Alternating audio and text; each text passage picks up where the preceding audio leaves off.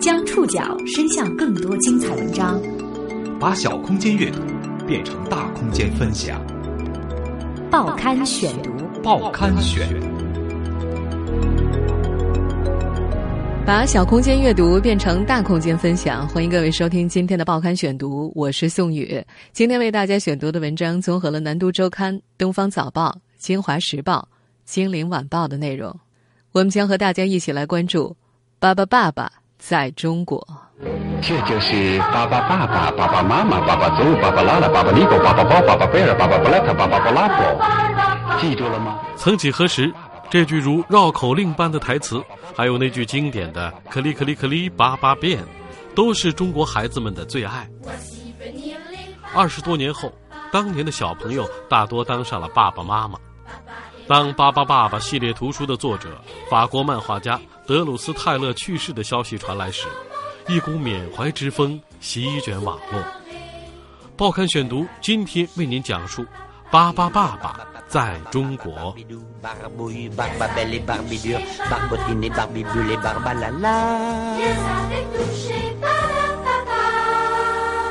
法国著名漫画家《巴巴爸爸》的爸爸德鲁斯泰勒。二月十九号去世，享年八十五岁。直到三月二号，法国媒体才发现并且报道了这个消息。这个迟到的消息也令中国读者陷入了悲伤。对于大多数的七零后、八零后来说，巴巴爸爸是童年时重要的小伙伴之一。故事得从弗兰克和辛蒂家后院的花园说起。巴巴爸爸就是在这儿出生的。这个片段出自。《巴巴爸爸》系列动画的第一集，自从1988年动画片在中央电视台七巧板节目播出之后，这个欢乐的大家庭影响了一代又一代的孩子，尤其是那句经典的“克里克里巴巴变”，在无数曾经的小朋友心里留下了深刻的印记。克里克里克里克里，巴巴变，原来我什么都能变啊！您再瞧，克里克里克里。巴巴贝，粉红色的巴巴爸爸遇上了全身黑乎乎却是个大美人的爸爸妈妈。哦，是个爸爸妈妈。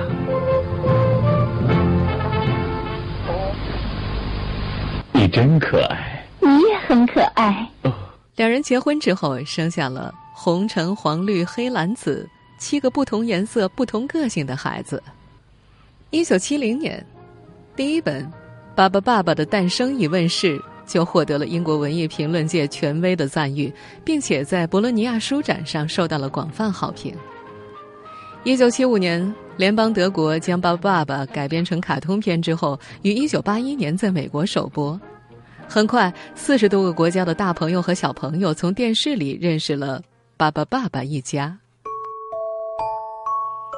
一九八八年。他被当时中国唯一的全国性少儿节目七巧板引进，成为最早在中国播出的外国动画片之一。在当年的动画片当中，巴巴爸爸逢人就说：“你好啊，先生，你好啊，太太。”这也成了当时孩子们挂在嘴边的口头禅。您早，先生。当年为巴巴爸爸配音的那个儒雅男生叫张云明。作为美国迪士尼中国公司艺术总监的他，当年还曾经为《西游记》里的唐僧配音。在创作者泰勒看来，《巴巴爸爸》能够受到欢迎，不仅仅因为塑造了一个独特的形象，名字也很关键。爸爸妈妈的发音，各民族的语言都非常相似，容易出口，便于表达和传播。巴巴爸爸这个名字也有讲究，因为“巴”“啪”。这样的爆破音特别适合于各种语言里的幼童模仿。如今有不少的七零后、八零后还能够流畅自如的背诵那段著名的绕口令。这就是巴巴爸爸、爸爸妈妈、爸爸祖、爸爸拉拉、爸爸利伯、爸爸伯、爸爸贝尔、爸爸布莱特、爸爸布拉伯。这个萌萌的巴巴家族是如何诞生的？这还得从上世纪六十年代说起。和一串甜甜的棉花糖有关。报刊选读继续播出《巴巴爸爸在中国》。年轻的时候，德鲁斯泰勒是一名生物老师，也教过数学。上世纪六十年代末，泰勒和妻子 Annette Tison 定居巴黎，适逢一九六八年左派运动风起云涌的时期。妻子 Annette 是一名建筑师，曾带着泰勒到巴黎第十四区阿尔萨街六十二号的祖尔咖啡馆里，和朋友们指点江山，聊得很是热闹。泰勒本是美国人。法语不够好，插不上话，只好在桌布上涂画起来。一天去咖啡馆之前，泰勒和妻子在公园里散步，一个孩子从身边跌跌撞撞的跑过，嘴里喊着只有妈妈才能听得懂的语言：“爸爸爸爸哒爸爸。”不懂法语的泰勒问妻子这句话的含义，妻子解释说是棉花糖。当时法国街上到处都是这样的棉花糖。由于加了草莓汁，棉花糖呈现出粉红色。在那天的咖啡馆里，泰勒下意识的在桌布上画起了粉红色的云朵。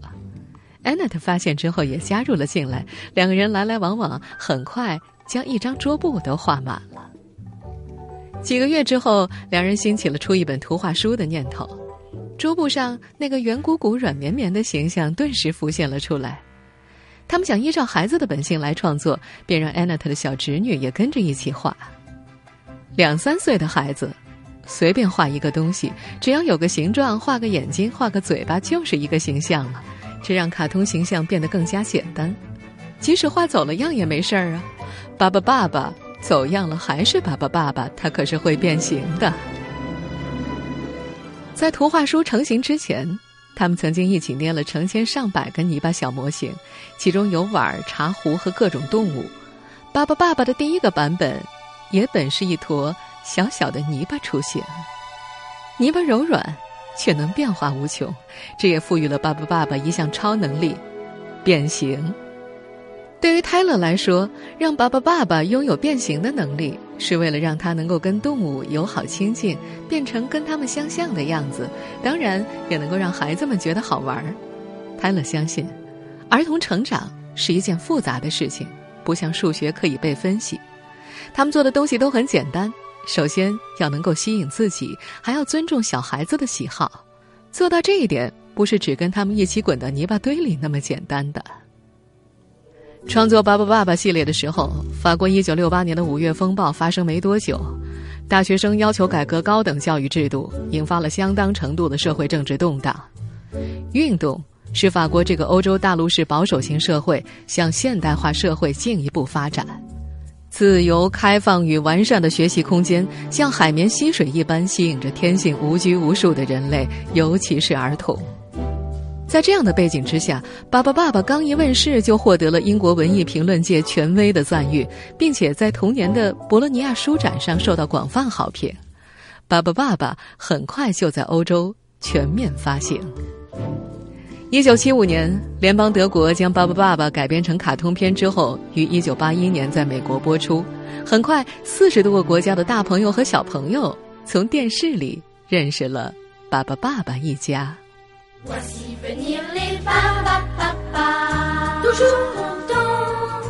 一九八八年，当七巧板播出《巴巴爸爸》时，恰逢中国大规模实行计划生育后，第一代独生子女出生及成长的高峰。他们正是在兄弟姐妹一大群的巴巴爸爸家族中，找到了从未拥有过的大家庭之乐。报刊选读继续播出《巴巴爸爸在中国》。泰勒夫妇创造七个爸爸孩子的时候，上色标准力求符合干净、简单、纯粹的原则；有些则是由互补色调和而成，比如蓝色的巴巴布莱特与黄色的巴巴组调出绿色的巴巴拉拉，最多也不超过三种底色。关于巴巴家族的颜色，还有这么一个故事：当巴巴爸爸被推广到美国时，爸爸妈妈的黑色皮肤竟然被人联想出种族歧视的意味。电视台要求泰勒夫妇用深蓝和浅蓝代替粉红与黑色，他们因此放弃了美国市场。泰勒曾经在接受采访的时候很认真的强调：“爸爸，爸爸完全没有政治倾向。”但是他在点评与妻子 Annette 一个个悉心塑造出的孩子的时候，忍不住露了馅儿。哦，橙色的巴巴蒂娜是最聪明的，她热爱阅读，还是个女权拥护者。也许收音机前的七零后、八零后会有些纳闷儿：橙色的那个巴巴妹子不是叫巴巴利波吗？这牵涉到了翻译问题。在法语版的故事里，这个喜欢一头埋入书堆、很有优越感的妹子叫做巴巴蒂娜，而翻译成英文的时候，她的名字被翻译成了巴巴利波。央视第一版的动画片正是从英文版翻译过来的，所以很多七零后、八零后童年熟悉的名字是巴巴利波。我们再来重新认识一下巴巴家族的九位成员。爸爸爸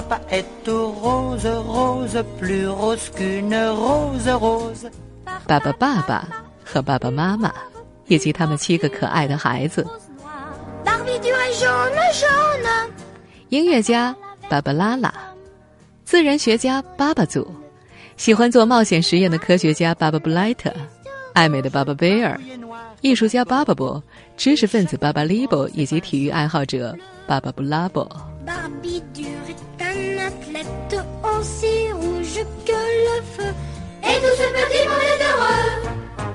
没有什么问题可以难倒他们，他们总是能够轻而易举的变换成各种造型，以巧妙的方式帮助别人解决问题。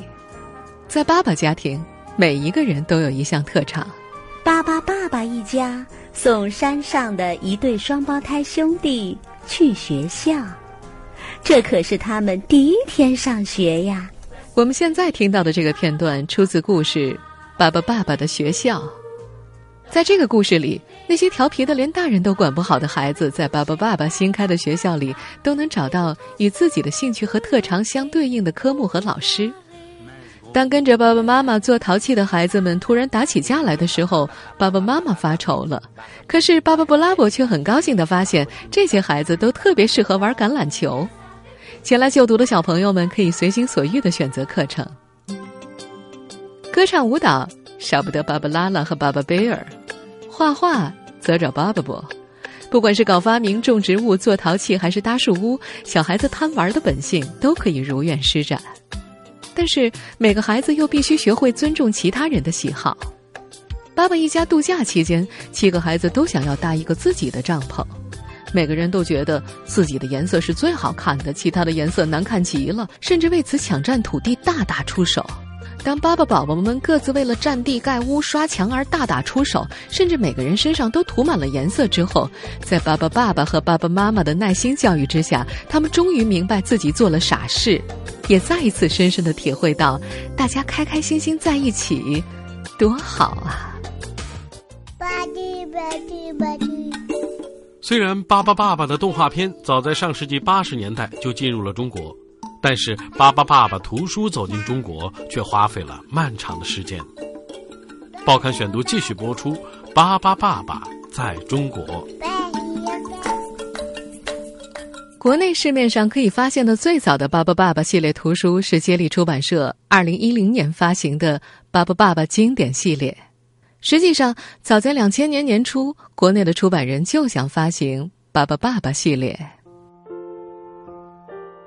二零零一年，白冰到接力出版社担任总编辑，几乎从那时起，他就希望引进《巴巴爸爸》系列。白冰对于这部动画片印象很深，女儿小的时候对《爸爸爸爸》非常着迷，不看完绝对不吃晚饭。那时他总是陪着女儿看。二十多年过去了。女儿长大了，但是白冰却没有忘记巴巴爸爸。仔细想一想，这部作品里面充满了爱，充满了幽默，人物形象极具创新意识，还讲到了人与自然的关系。这可是七十年代的作品了，但是他一点也没有因为时间的流逝而过时。白冰想把这套巴巴爸爸引进中国，可是他怎么也没有想到，这漫长的引进之路竟然走了十年。当时，《巴巴爸爸》的亚洲版权是由国外的某家出版社总代理，要引进中文版，只能够通过这家出版社和原作者泰勒先生联系，联系了好多次，始终没有结果。时间一年一年过去，《巴巴爸爸》系列的中文译本只能够躺在抽屉里。转机出现在二零零七年，这一年，《巴巴爸爸》系列的亚洲版权总代理不再代理此书的版权，接力出版社终于可以和泰勒先生直接联系了。他们通过各种渠道联系上了泰勒，但是当时中国的图书市场不规范的版权环境让泰勒夫妇感到担忧，他们不敢让自己的心血之作到中国去冒险。白冰没有放弃，想方设法找到了在巴黎大学就读的研究生谢冯贝，希望他想办法转达出书的意愿。谢冯贝打电话、发邮件，泰勒都没有要见面的表示。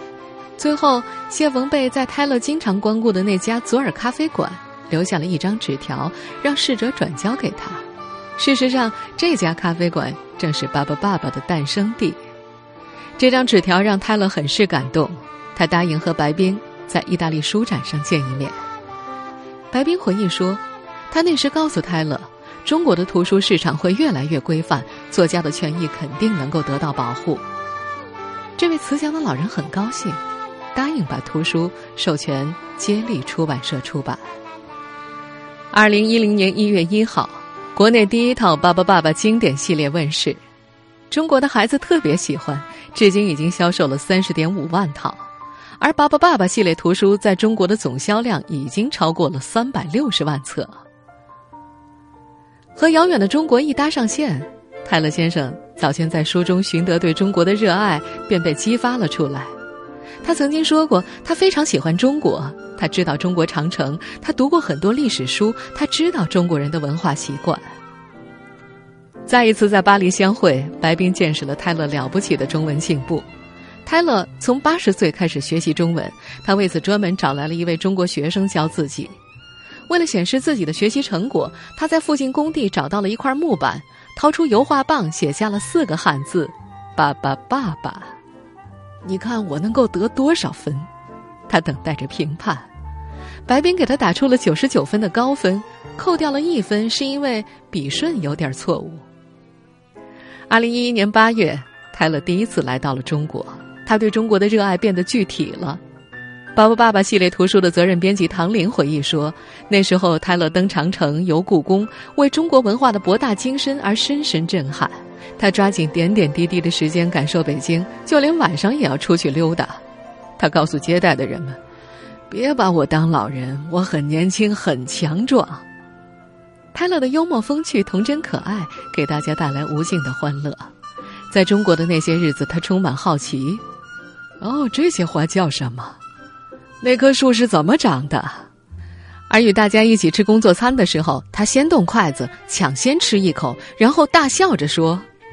皇帝，我尝过了，没有毒。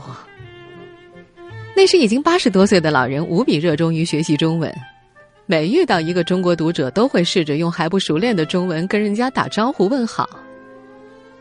在这次中国行的过程当中，老人家还留下了一段珍贵的影像。我有一个儿子和一个女儿。他在视频中用中文说道。我有一个儿子，一个女儿，并且在小黑板上一笔一画的写下了一段文字：“儿孙自有儿孙福。”儿孙自有儿孙福。虽然笔顺还是有些错误，但字儿写的还挺不错的。在《爸爸爸爸》系列里，泰勒传递的故事大多很温暖：一个大家庭一起劳动，相亲相爱。在生活中，泰勒也总是和妻子一起劳动，一起做事。他们喜欢用橡皮泥做各种可爱的小东西。二零一一年年初，因为妻子去世，泰勒很伤心。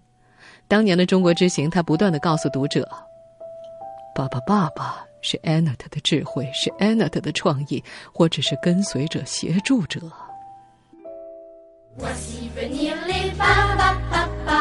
和国内童书作家不同，泰勒和妻子合作，一辈子只创作了《巴巴爸爸》一个系列。书中传递的爱、温暖和环保意识，让这部作品成为几代人共同的经典。在这个动画系列里，最为人称道并且贯穿始终的理念是保护地球，这甚至被认为是“巴巴爸爸”价值观。报刊选读继续播出，《巴巴爸爸在中国》。从二零一二年开始，全中国范围的大雾霾让人们重新关注环保。结果，大家突然发现，巴巴爸爸对此早有预演。地球上河水被污染，动物们全都逃到了巴巴爸爸的避难所。为了逃离污染越来越严重的地球，巴巴爸爸一家造了一艘宇宙飞船，把所有的动物都带到了一个充满绿色、美丽、安全的星球。我们现在所听到的是央视在二零一三年播出的新版《巴巴爸爸》的片段，片中所有的声音都是由金龟子刘纯燕一个人完成的。二零一二年九月，央视计划播出新版的《巴巴爸爸》动画，泰勒也在同时来到了中国，为新版动画片寻找新的声音。当时有朋友向他推荐了刘纯燕，刘纯燕曾把自己之前录的声音发给泰勒，但是泰勒还是觉得男声更好。但来到中国之后，当泰勒在现场听到了刘纯燕一个人完成全部角色的时候，他肯定的说：“哦，这就是我寻找的声音了。”刘纯燕说：“由他配音的新版《爸爸爸爸》二零一三年再度播出，尽管不如第一版火爆，但还是勾起了许多人的童年回忆。”爸爸布莱特，用望远镜看看地球，告诉我们你看到了什么？哦。我的天哪！我看到的只有污染。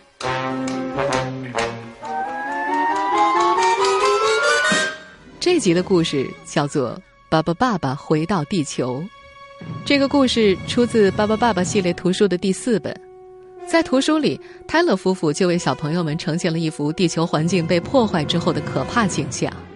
天空变得灰暗，花儿与动物消失不见，人类不得不戴着氧气面罩，灰头土脸的行走。上世纪七十年代，欧洲国家在工业化后期，环境问题日益恶化，环保诉求高涨。泰勒用漫画的形式回应了这一潮流。在儿子托马斯看来，父亲泰勒的生活很简单，他喜欢跟大自然接触，在花园里放置食物，吸引小鸟啄食。巴巴爸爸的价值观传达出了泰勒夫妇对环保和生物多样性等问题的关注。在有一集里，巴巴爸爸一家去火星旅行，巴巴布拉伯由于担心火星上吃不饱，而把他在地球上培育的菜豆带到了火星上。不料由于基因突变导致了一场菜豆大战，因此当巴巴贝尔离开火星前准备把波波树带回地球的时候，他的计划被巴巴爸爸及时制止了。我们什么都不能带。难道你忘了菜豆大战了吗？巴巴爸爸一家与人类朋友克洛蒂娜·弗朗索瓦去海边玩的时候，发现有游轮向海里倾倒石油，被污染的海水甚至喷了他们一身。愤怒的巴巴爸爸因而变成吸水器，将满肚的石油回敬给排污的游轮。爸爸家族成员不仅能够使用超能力做环保，也会传递出人人做环保的理念。圣诞老人曾经送给巴巴族一群热带鸟儿，但是他们不习惯那里的严寒气候。尽管巴巴爸爸一家想方设法为鸟儿们供暖，但是他们最终还是不能够适应。最后，巴巴祖只有忍痛割爱，放飞了这些热带鸟儿。他懂得了妈妈的教诲，还是让鸟儿们回到他们自己的家吧，在这里，他们是不会快乐的。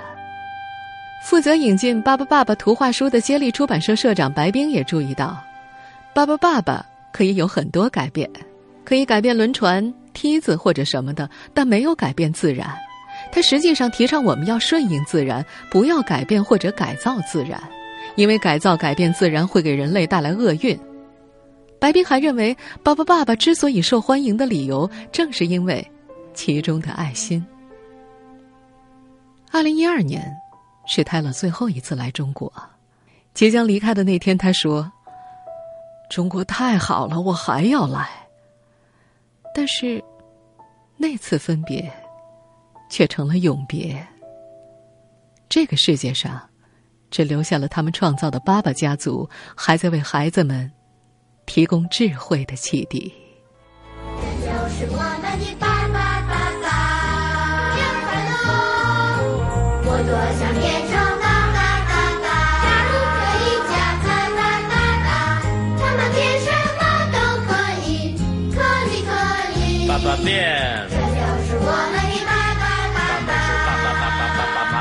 爸爸，爸爸贝，爸爸爸爸爸爸，爸爸爸爸爸爸。